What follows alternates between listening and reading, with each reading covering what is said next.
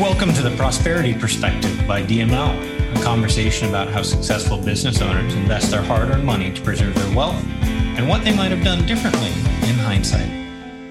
Thanks for joining us today, guys. Today we're joined by Joe Rockey Jr. Uh, out of Pittsburgh and not Philadelphia.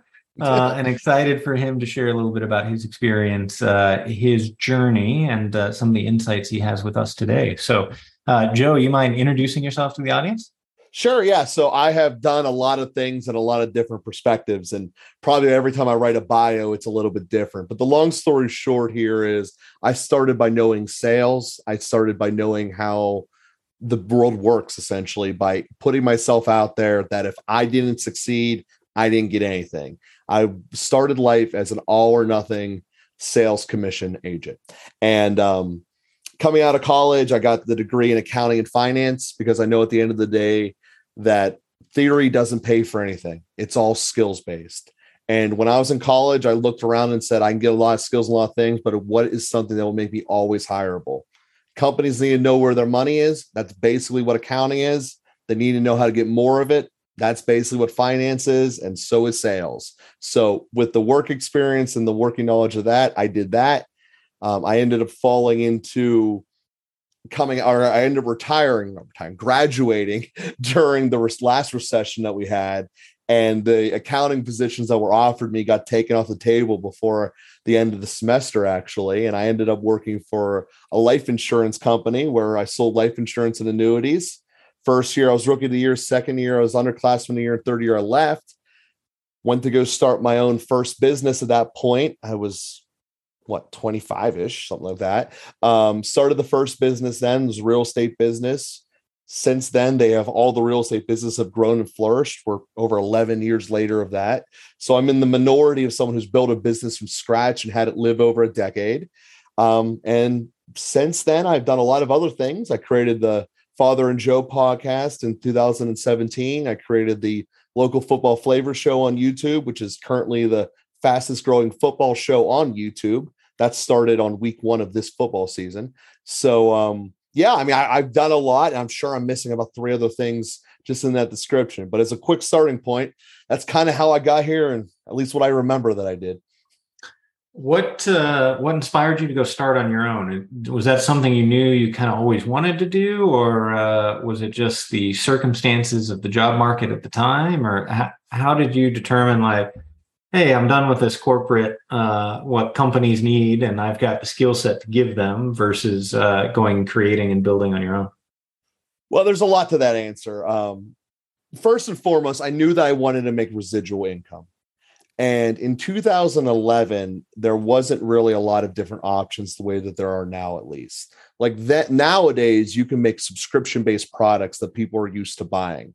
Like almost every web editing product I have is a subscription service where I'm paying someone on a monthly basis. Netflix, YouTube, you know, all those things you pay monthly. That didn't exist then. Basically, then the only subscription things you had were your utilities and your rent dash mortgage well, I didn't have enough money to start a bank, so that was off the table. And I wasn't going to go buy Duquesne Light or any other utility. So becoming a landlord was the way that I saw in doing that. And I actually started by doing the flips. So the revenue stream cycle is what I wanted. The other part of it was I thought that's what I had by selling the life insurance annuities. That's what I was promised. I'm a little upset at myself in retrospect that it took me three years to actually read the contract I signed where my residual rate was 0.1%. And for those people who don't do a lot of math out there, 0.1% means I'd have to work for a thousand years to get one year's worth of income. So obviously that wasn't going to work once I sat down and figured that out. Um, and then it just became looking at the resource I accumulated from selling all this life insurance and annuities. I put it into the first flip, knowing that flips are how you build capital very quickly in the real estate game. Popped a couple of them off and had that first rental business built really within the first year. Uh, the first 2012 was when I started the first rental. Yeah. So yeah, within the first year. So that was the whole game plan was get to the rentals, get to the rentals. And while balancing the fact that we need to get chunks of cash in the door so that we can make the rentals actually grow. That's that was the real cash flow analysis of how we got into the beginning of that game. So if rentals were the goal, why'd you start with flips, right? Because flips are more appreciation, quick hits, mm-hmm. right? Mm-hmm. Uh, as opposed to the residual. So what uh, that's a big risk to go into something you might not have background in, I would imagine. But oh, I had no uh, background in it. Absolutely not. There you go. I, I was uh-huh. 25 and I knew how to sell. That that was what I was. So really, at the end of the day, I kind of looked at it like this: was if I've completely failed, I can always go and sell something else. So at least I know that I, I took a swing at it. Um, at that point, you know, I was single. I could do whatever I wanted, essentially.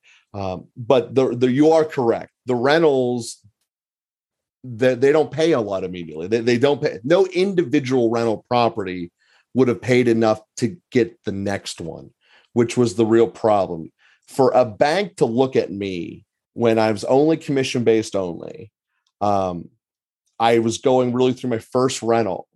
They weren't saying they weren't lining up to get me loans at that time. I needed essentially self finance, and the way that I did that was doing the flips when I completed a flip of a high end house, I had enough money to go then buy two mid to low tier houses, which is where you make much more profit margin on rentals. So that's what I did. And then once I had a couple of them built up, a bank would look at me and go, okay, on a monthly just rental company only status, we're willing to start giving you loans now and refinancing some of these.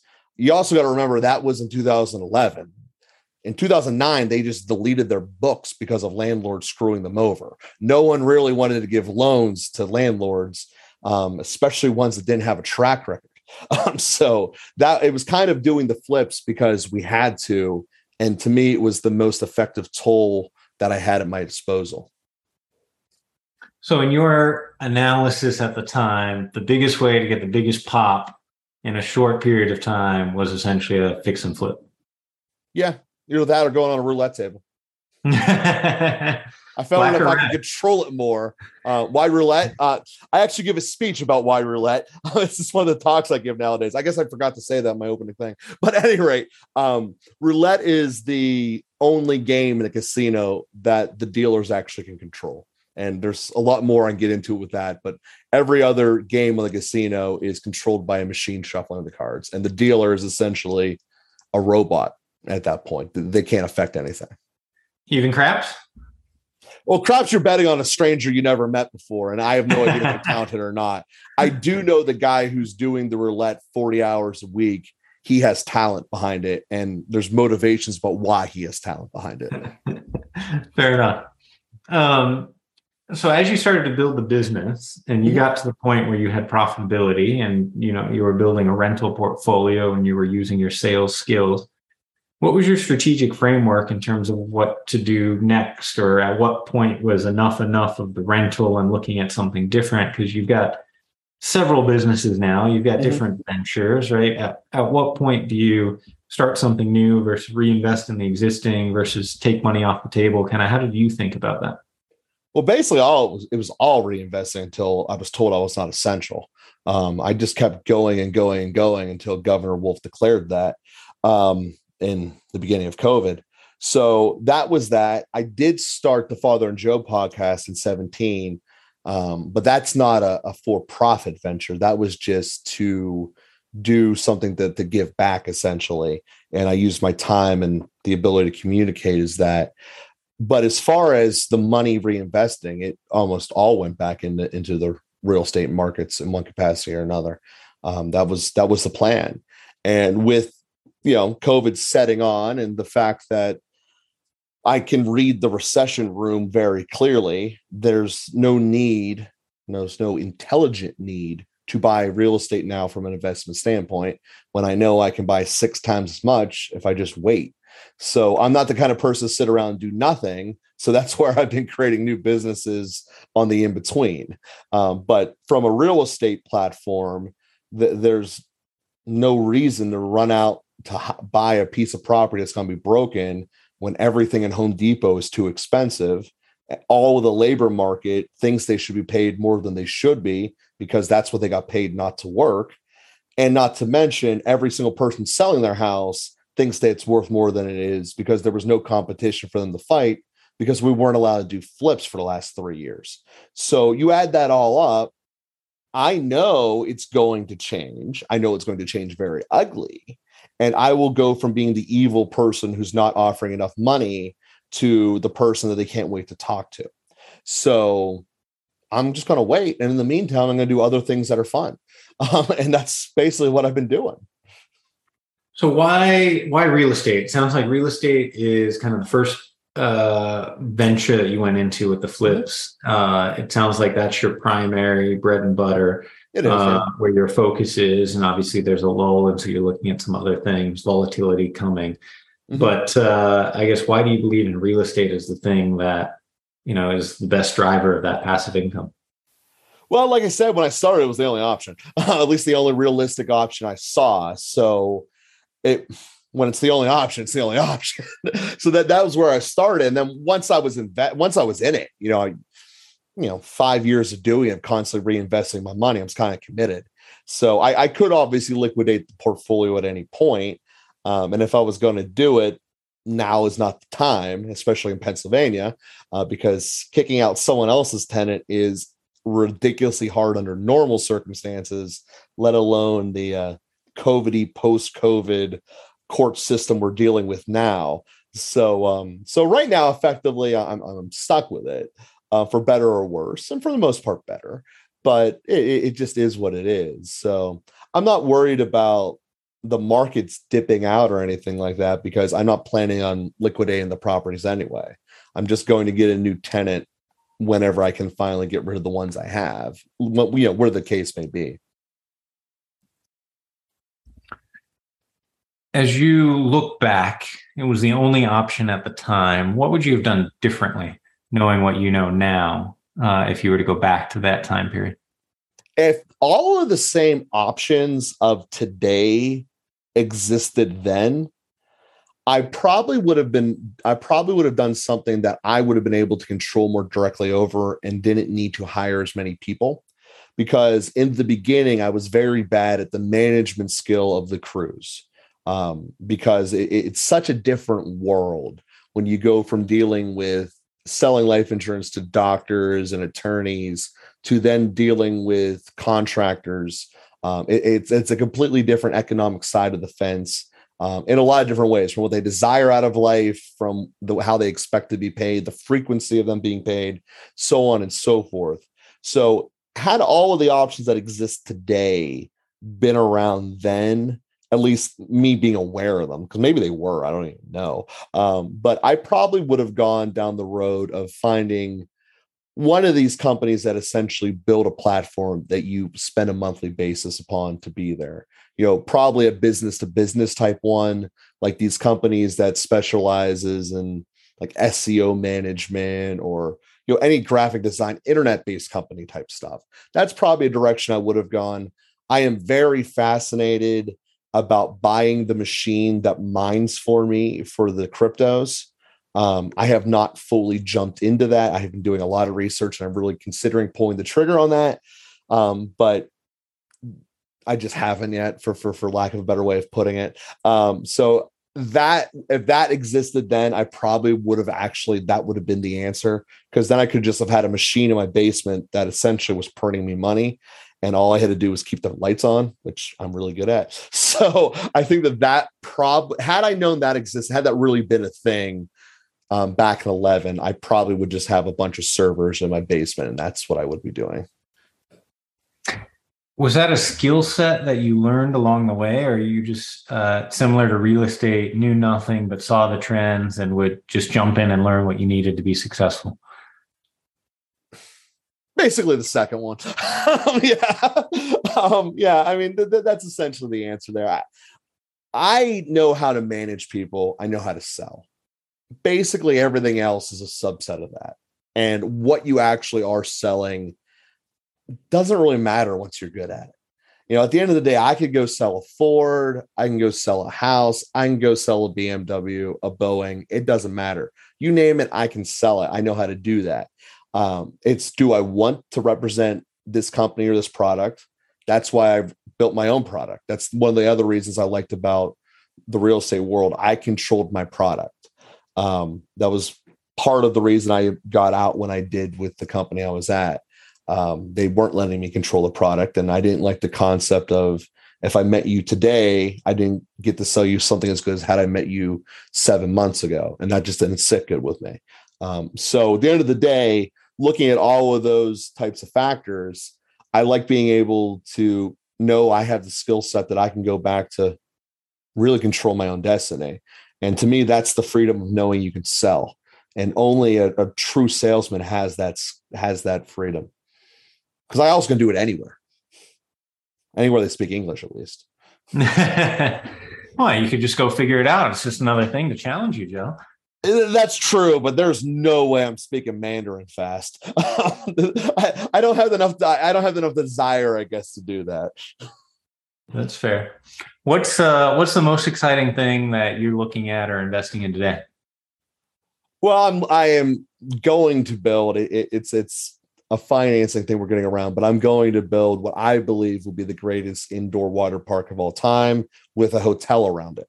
Um, the hotel is, you know, the, the real estate element of it, uh, because so many people build a hotel and then they don't, they expect outside people to have the draws to make people want to come to them. And I look at it as that as just a flawed premise.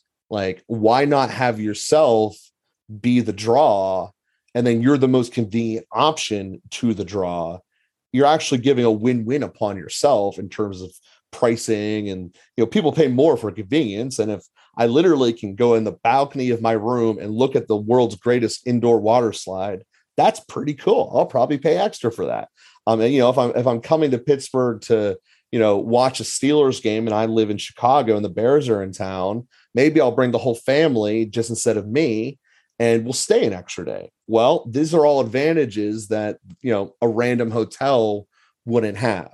So that is a multi multi million dollar project. um, that, that that's uh, a big one going on. But that is that's what's on my immediate um, horizon here in terms of the big big things. Is that just an evolution of kind of your real estate uh, exposure and uh, aptitude to get to just bigger projects, or is there something about this, you know, the hospitality event, uh, unique kind of space that's drawing you to it? Well, I love hosting. It's just a starting point in my personal life. Um, I, I th- this is going to be like a Vegas style hotel. This isn't going to be just a, you know, oh, there's a big oversized pool with some slides in it. This is this is going to be huge. And, and I also envision it having a, a, large commercial component to it. And I have a number of businesses that continually pop in my head on the creative side. Um, and, and part of this is because I am so tired of waiting for Martin to make the next book of Game of Thrones that I need to just create something the equivalent of it. Um, but I also know that I don't have enough time myself to flat out write one. But if I put, you know, 28 competitive people in a room, I can get a really good universe created. Um, at least that's that's my my mindset of how to look at because I know how to hire people. I, I know what to do with that. So that's one of the many businesses I would stick inside there. Not to mention we'd rent it out to you know the other universal people who would just want to be in that kind of complex. You know the Starbucks of the world and whoever else wants to pay too much rent to be in a really popular place. If you were going to give one piece of advice to the entrepreneur who's reaching this point, right? They've got some profitability that's coming in, and whether it was kind of doing what you did and starting in flips or doing something else, where would you recommend they start uh, in terms of trying to figure out how to create this residual income, as you call it? Yeah. Um, well, there's two different answers to that. It's two different sides, but it's very important you, you, you get both sides of your house correct on this you first have to know yourself.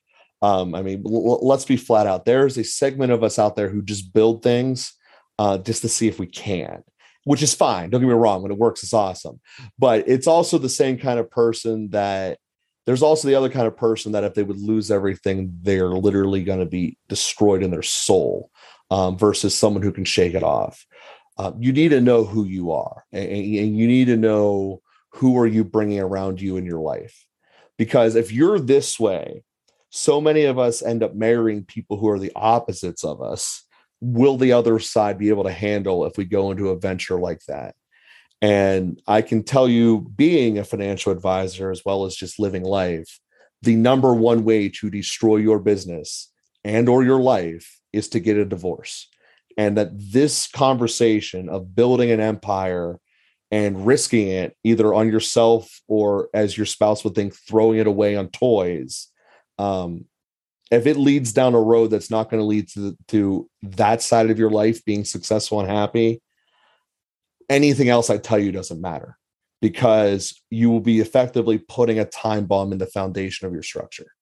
So you have to make sure that your own personality and the personality of your spouse and those who are most important around you it all lines up. So, unfortunately, even though you created this great thing, it's no longer just yours, whether you realize it or not. And that would really be the starting point. What I would tell a stranger who's starting to make some money, what to look at. Because um, if not, you end up being 40 years old with nothing, even though you knew how to make the greatest thing ever. And there's nothing more depressing than that. How do you pressure test that? Right. So, I look uh, at people who did some, it. Pardon? I look at people who did it. Okay. How does that help you? Because I, I, think what you're communicating, right, is you need to make sure the foundation, particularly with the spouse and the family, is strong, right? Uh-huh, yeah. Uh, so looking at people who did it, how does that help pressure test your relationship with, you know, your girlfriend, right? Because when you're single, right, as you started, yeah, you it's different. That's fair. Spouse, right? Like very different than when you have kids or you got to be a parent or do those things, right? So how do you? It's also you very different when the paycheck doesn't have a comma and now maybe it has two, um, and and that's another factor that that goes into it. Um, so I don't have a good answer to that, to be totally honest with you. Uh, you, you have to be able to first know yourself, and, and I think that the skill that that I recommend to people when I'm teaching them in management, I think that this is probably the the right answer as I, I think through it a little more is you have to be able to look at a situation that you were in, but take yourself out of it. And the best illustration I could see is what Marvel did. If you can think of the Doctor Strange movies, when he literally gets punched outside of his body and sees himself just floating there having a conversation. You need to be able to have that skill and just look at your body as person A and the other person as person B and saying if you knew nothing about the situation except for what the one side wants, what the other side wants, is it reasonable and fair from your perspective? And I think that as long as you do that and you routinely check in, you will get the habits of both yourself and those around you. And then recognizing what I do from my business side that there's only really four, maybe arguably 16 at most personality types. They all fall into patterns about how things are going to work. Um, you know, and you just look at it realistically based upon their patterns, based upon your patterns. Is it going to blend together or is it not? You know, sometimes there's great combinations that no one thinks would work good but sometimes there's combinations that don't work for a reason. Like you don't put cement inside a taco. Like no one would ever want to have that. But you can put mayo inside of it and it's actually really good. You just might not have ever tried it. So that's the kind of thing that that you need to realize. And, and just seeing your face, like you can intellectually see it instantly, that visual.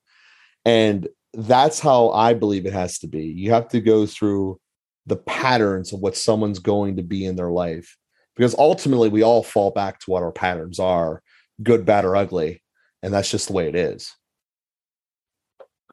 Appreciate that joe. Um, as we're wrapping up what's the best way for the audience to be able to connect with you? Yeah so the best way is probably going to be to click on the website that i'll give you the link to that will be in the description of this where i'm giving speeches to groups essentially about this type of topic. They're about sales management personal betterment. Um, so these types of topics, you know, are, are, what I discuss with people. You also discuss me if you ever want to learn more about the real estate side. I have a specific email that's monitored for that. That's 412 homes at gmail.com. That's any real estate based question goes there. And 412 is not original, that's Pittsburgh area code. So 412 homes at gmail.com. As I mentioned, I do the podcast Father and Joe. That can be downloaded on any audio site every Tuesday. That's Father and Joe And then local football flavor for all the NFL fans out there is our YouTube based show where we break down every fan base talks to us. We talk to them, see really what's going on with their teams that the national media tends to overlook. That's awesome, Joe. Appreciate that. And uh, listeners, make sure you go check out Joe's uh, resources in the show notes. And uh, thank you for all your insights today, Joe. Perfect. Well, thank you for having me. Thank you for joining us today on The Prosperity Perspective. If you'd like to subscribe to our podcast, please head over to theprosperityperspective.com, where you can hear from other successful business owners on their approach to investments. On our website, you'll be able to learn more about how DML Capital currently helps other business owners, like yourself, diversify their investments and grow their wealth. Take our short quiz to see if you're ready to take the next steps towards your financial success.